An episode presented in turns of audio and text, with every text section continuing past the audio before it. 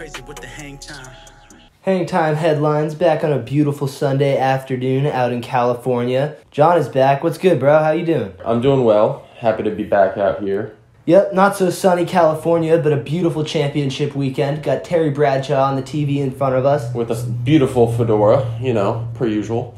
rocking the fedora, spewing nonsense as normal, and a big Buccaneers Packers game coming up. Tom Brady, he is 9 and 4 on championship weekend.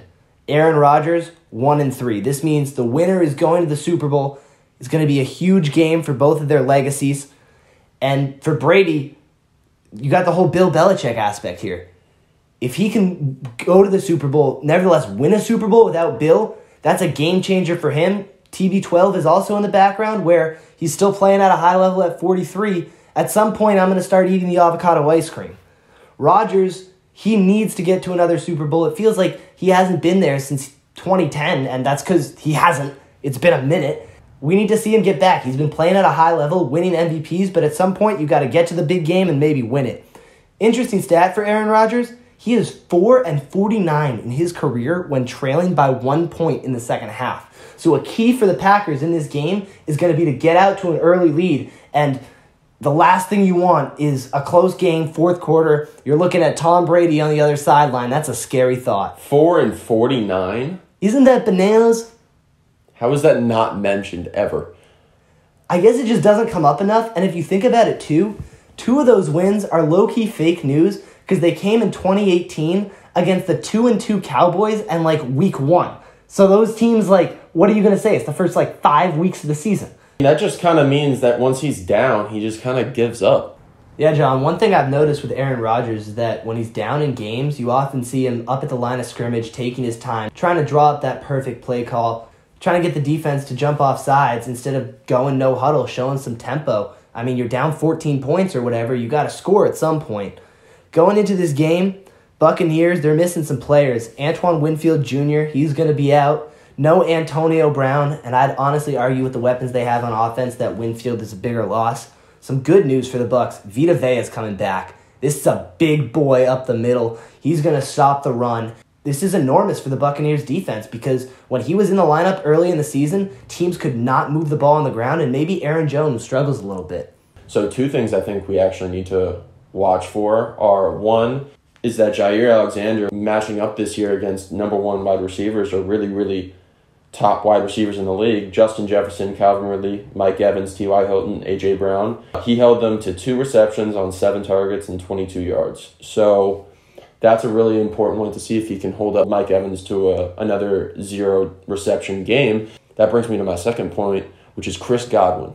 And to see if he and Tom Brady can actually end up having a huge day, because I think he's going to be the difference maker, as well as if they can abuse what used to be a really bad Packers run defense. Yeah, Chris Godwin, something that came out this past week is that he's been playing with pins in his fingers and they might have been recently removed, but that would explain the five drops against the Redskins and the drop last week against the Saints. Would love to see him come on strong. Jordan Love is inactive, and if the Packers lose this game or they fall short of another Super Bowl, one of my big questions is going to be like, why'd you draft Jordan Love in the first round? Could this Packers team maybe have won that game if they had a Patrick Queen who's been awesome on the Ravens, Tee Higgins, Chase Claypool, even Antoine Winfield Sr., who's out today? Those are all players who were drafted around Jordan Love who could have definitely made an impact on this Packers roster. And it just looks even worse because they traded up to get Jordan Love. So not only did they mess up the pick, but they gave up a lot of potential for a bad pick. Yeah, John. However, it's definitely worth pointing out something that's been mentioned a lot this season. We even talked about it last summer. Is that when you do draft a player like Jordan Love, similar to Jimmy G with Tom Brady, they motivate that quarterback, and we've seen an MVP level season out of Aaron Rodgers. Speaking of Brady, the Brady effect is in full swing in Tampa. This team looks like they believe in him. No other Tampa Bay Bucks team goes into New Orleans last week after being shredded twice and thinks, oh, we can win this playoff game. Brady just has this crazy effect, and some stats to back it up. This is the lowest penalized team of any Bruce Arians coach team. Who does that fall back on? Tom Brady. The Tampa Bay Buccaneers, in their franchise history, have never had a year with less turnovers. Who deserves the credit for that? Tom Brady. So the Bucks are less Buccaneerish, and all of a sudden they're a game away from the Super Bowl. If they even get to the Super Bowl, I'm sorry, Bill Belichick, but you're in for a rough week. With all the media and the two week lead up, everybody and their mother is going to be wondering why the Patriots didn't sign Tom Brady.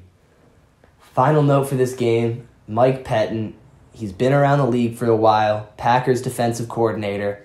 He was on the Bills for a hot second, went to the Browns and lost something like 15 games. Runs this zone defense. He's played Brady a bunch. Brady has shredded him up. He's only ever beat him twice. It's something like 14 and 2 that Tom Brady is against Mike Pettine coach defenses. What you need to watch for is the Smith brothers, okay? Last week, we saw Cam Jordan and other players on the Saints rushing up the outside, and that doesn't get to Brady. He's just going to step up in the pocket and deliver throws. So if you see the, the Packers getting pressure from the outside, instead of putting their studs and rushing them up the middle to affect Brady, it's going to be another long day. Be that as it said, line is at minus three. If it was any other quarterback on the Buccaneers, I would like the Packers. Lambeau's going to be a little chilly. Got some snow in the stands, but they should get it pretty much cleared off the field. No snow in the forecast. I'm just never going to bet against Brady. He's the GOAT. So I take the Bucks to win. John? I'm going to be honest, I still don't even know. You know what? I'm going to take the Bucks to win it. Purely because I want to believe that Drew Brees had such a horrible fate because Tom Brady was on an epic Super Bowl run. Bucks got the ball to start the game, marched right down the field. Mike Evans, two big receptions, 42 yards and a touchdown. Brady looked dynamite. Offense looked clean. All of a sudden, it's a 7 0 game. Rodgers picks up a first down to Marcedes Lewis. Shout out Marcedes Lewis, 36, been around for a while. Can't believe he's still in shape and playing. But then Shaq Barrett with the sack, and all of a sudden, Bucks are getting the ball back, up 7 0, moving the football down the field again. We're starting to wonder if this game's going to be like the last one until a huge drop by Tyler Johnson and then a big sack up the middle from Kenny Clark. On that first drive, the Packers really didn't get any pressure up the middle. They were coming from the outside. Brady was stepping up in the pocket. Kenny Clark up the middle makes a huge play. Rodgers gets the ball back, and JPP with his two fingers. All of a sudden, vintage Aaron Rodgers rolling to his right in his own end zone, third and 15, picks it up to Adam Lazar, and the offense got rolling. 50 yard bomb to Valdes-Scantling, 7 7 ball game. What I think is so important about that series of events is that those were momentum shifting plays. Tom Brady looked so comfortable in that first quarter up until that final stop. And then once Aaron Rodgers, after two consecutive loss of yardage, picked up that first down from the end zone, I think that got them comfortable. I think that got their confidence up. And then, yeah, as we saw later, that 50 yard bomb to Valdes-Scantling, and now they're just right back in this game. They were seriously close to letting it be a Tom Brady blowout again, like what happened in week three or four. Bucks get the ball back, and Brady answers with a 50 yard bomb to Godwin on third down. He says, Rodgers, you can throw a bomb on third down. I'll match you. Then Fournette does the rest. A little hesitation, makes a man miss, spin move, dives for the touchdown. 14 7 Bucks lead. Following drive by Green Bay, first and goal from the six. Davante Adams, 28 red zone targets and 14 touchdowns going into that possessions. That's 50% of the time you're going to score if you just throw it to Adams. And clearly that's what LaFleur thought as well. So he hucked it three straight times to Adams. There was no score. Adam Lazar was wide open underneath Davante Adams on third down, but Rodgers says, no, no, no. Just like that, it's a 14-10 Bucks lead.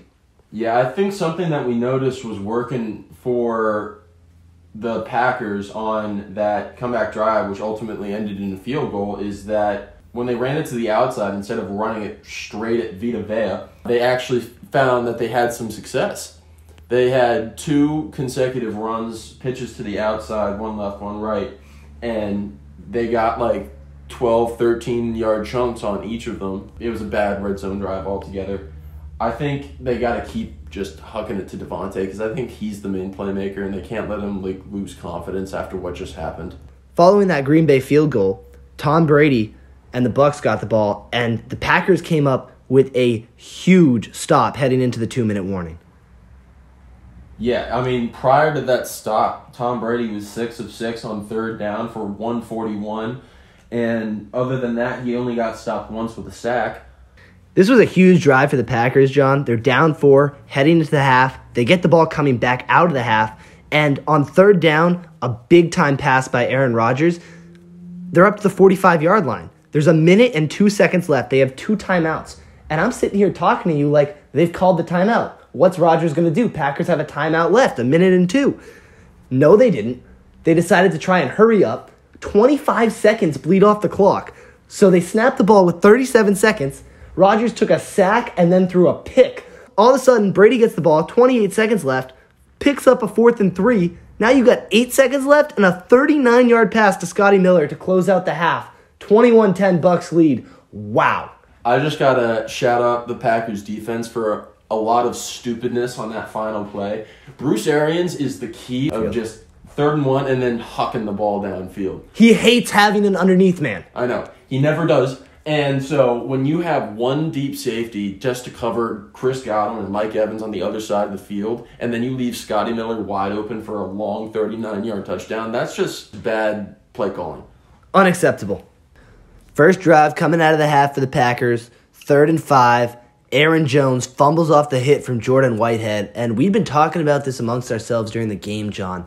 He was hitting so hard that later in the game he got injured on another hit to Jamaal Williams, but Brady responds, throws a touchdown on the very next play to Cameron Brate, 28 to 10. Game's starting to get a little out of hand, but this is where the response from Aaron Rodgers came. Looked methodical, marched the Packers down the field, 28 17, and we've been waiting for the Packers defense to come up with a big play all day. We've seen the Bucks force a couple turnovers. Adrian Amos, there it is. Next drive, picks off Brady on a deep ball, and Rodgers responds again, drives the ball down the field. This time, finally connects with Davante Adams for the touchdown. Equanimeous St. Brown drops a wide open two point conversion, but 28 13, we got a ball game, and Aaron Rodgers not taking too kindly to our pregame stats about him having only four wins when he's down one or more points coming out of the half. So it was looking scary early on in this half, you know, with Tom Brady really scoring at ease at this point. Something that really is prevalent right now, more than anything, is these turnovers that are going on in the game. I mean, Tom Brady has 14 points off two turnovers. Rodgers just scored off the pick. Yeah. And you know what's key about this interception is that he hasn't thrown a pick on the road since week one against the Saints.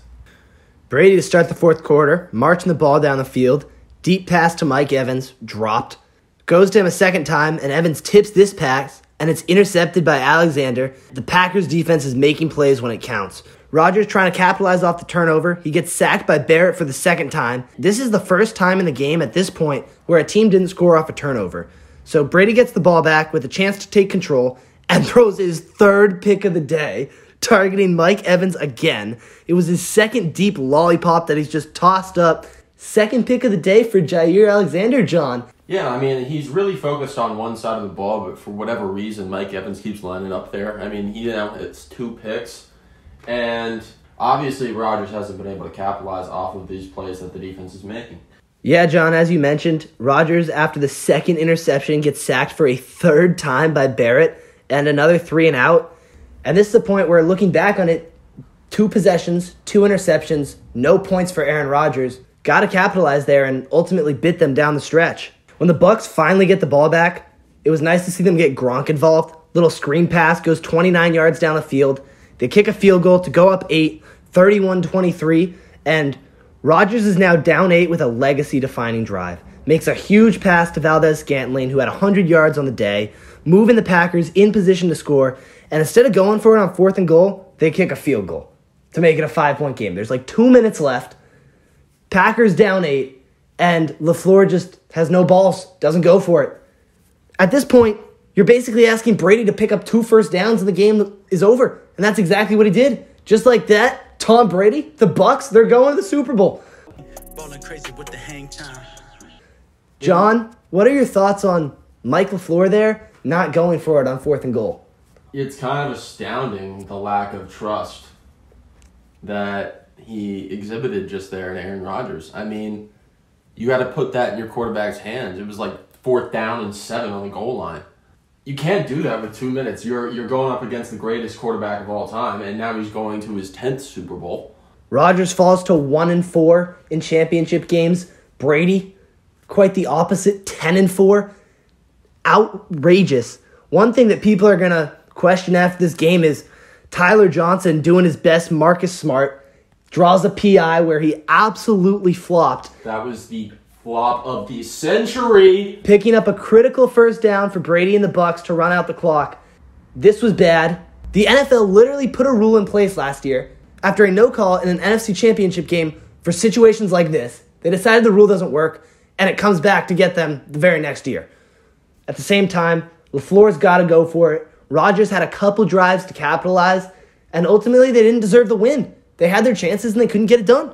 Yeah, this was a team loss. Aaron Rodgers was a large part to blame for this. He didn't capitalize when he needed to.